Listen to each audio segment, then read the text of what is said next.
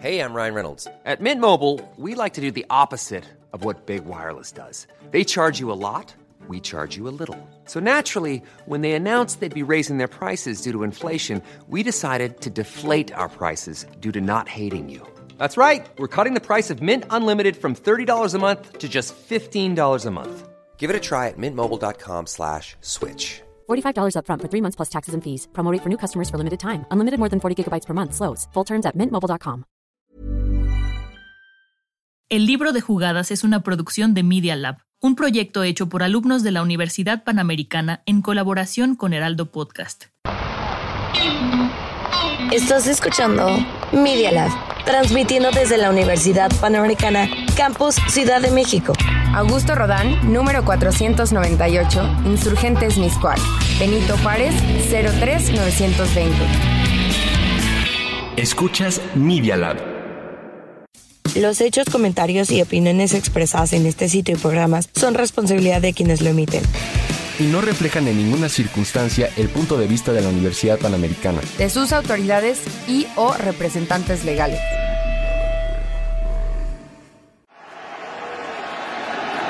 It hasn't happened at Fenway Park for 95 years. The Red Sox are world champions. Esto es El libro de jugadas, capítulo 4. ¿Qué son 14 segundos?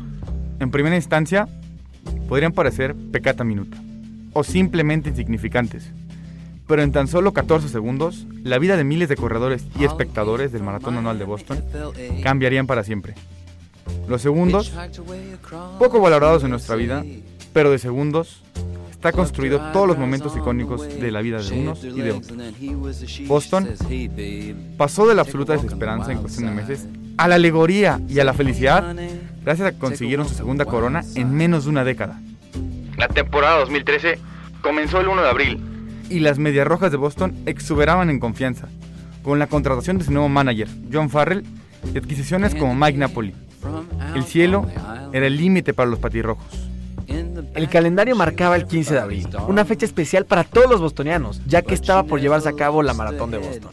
Un evento que conglomera a los mejores deportistas alrededor del mundo en su ciudad.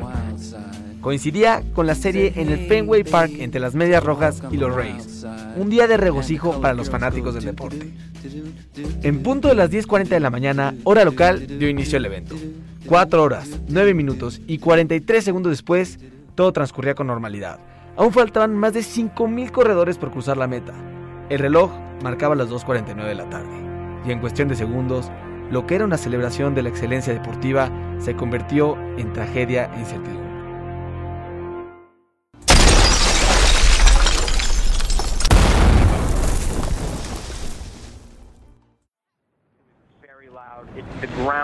You could just feel it going down through you. As the injured lay on the pavement, blood staining the ground, emergency medical technicians, Boston police, and some 400 National Guardsmen already on hand for the race immediately triaged the wounded. The event's medical tent was transformed. into a trauma La vida de todos los participantes, espectadores y habitantes de la zona se cimbró por completo. Se colocaron dos bombas caseras a escasos metros una de la otra. Estaban a la altura de la meta, con miles de personas aún por cruzarla. Debido a la adversidad, dentro del caos y de la destrucción, la sociedad encontró su fuerza en ellos mismos y en su unidad. Unidos serían más fuertes. En total, tres personas desafortunadamente perdieron la vida y los heridos oscilaron en las 200 personas. Los partidos de los Red Sox se suspendieron y los miembros del equipo se unieron en solidaridad. Tres días después de los atentados, se impuso un toque de queda en toda el área conurbada de Boston, con el objetivo de encontrar a los culpables. En cuestión de dos días, las autoridades abatieron a uno de los hermanos Sarnasaev y arrestaron a su hermano menor, los culpables del atentado. Con su detención, la ciudad sintió un alivio generalizado, ya que el pánico se había esparcido con la noción de que podrían estar en cualquier parte. Los Medias Rojas usaron durante gran parte de la temporada los parches de Boston Strong y playeras con el nombre Boston, no Red Sox, como ejemplo de unidad y empatía en la ciudad. This is our city. And nobody gonna dictate our freedom. Stay strong. Thank you. Así continuó la temporada, con unos Red Sox totalmente encendidos y motivados, con la consigna de darle alegría a su pueblo y ayudar a sanar esa terrible herida.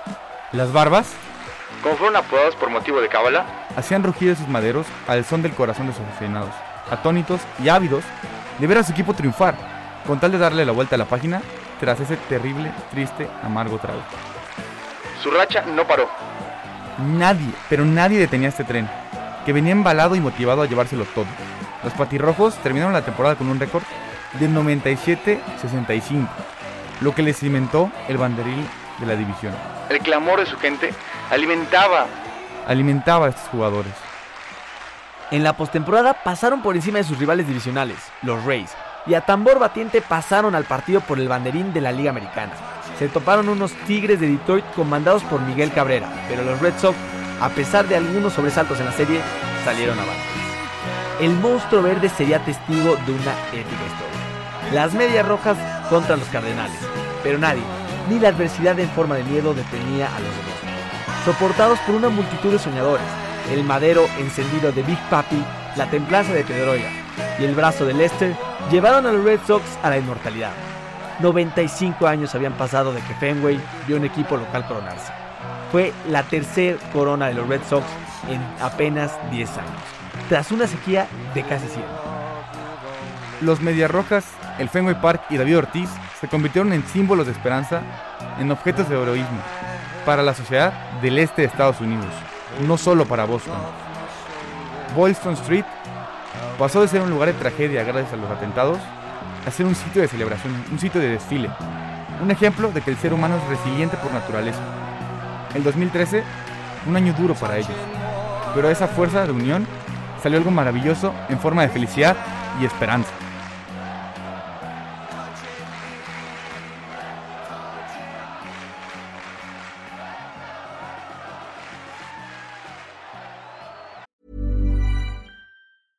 How would you like to look five years younger? In a clinical study, people that had volume added with Juvederm Voluma XC in the cheeks perceived themselves as looking five years younger at six months after treatment. Look younger, feel like you. Add volume for lift and contour in the cheeks with Juvederm Voluma XC. Reverse signs of aging by adding volume to smooth laugh lines with Juvederm Volure XC.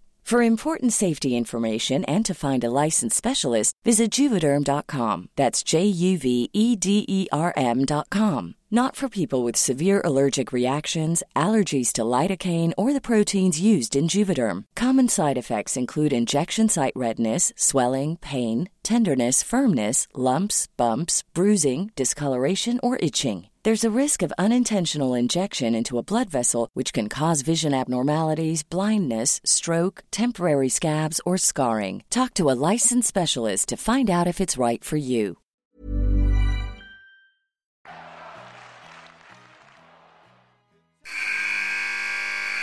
Vamos a vestidores.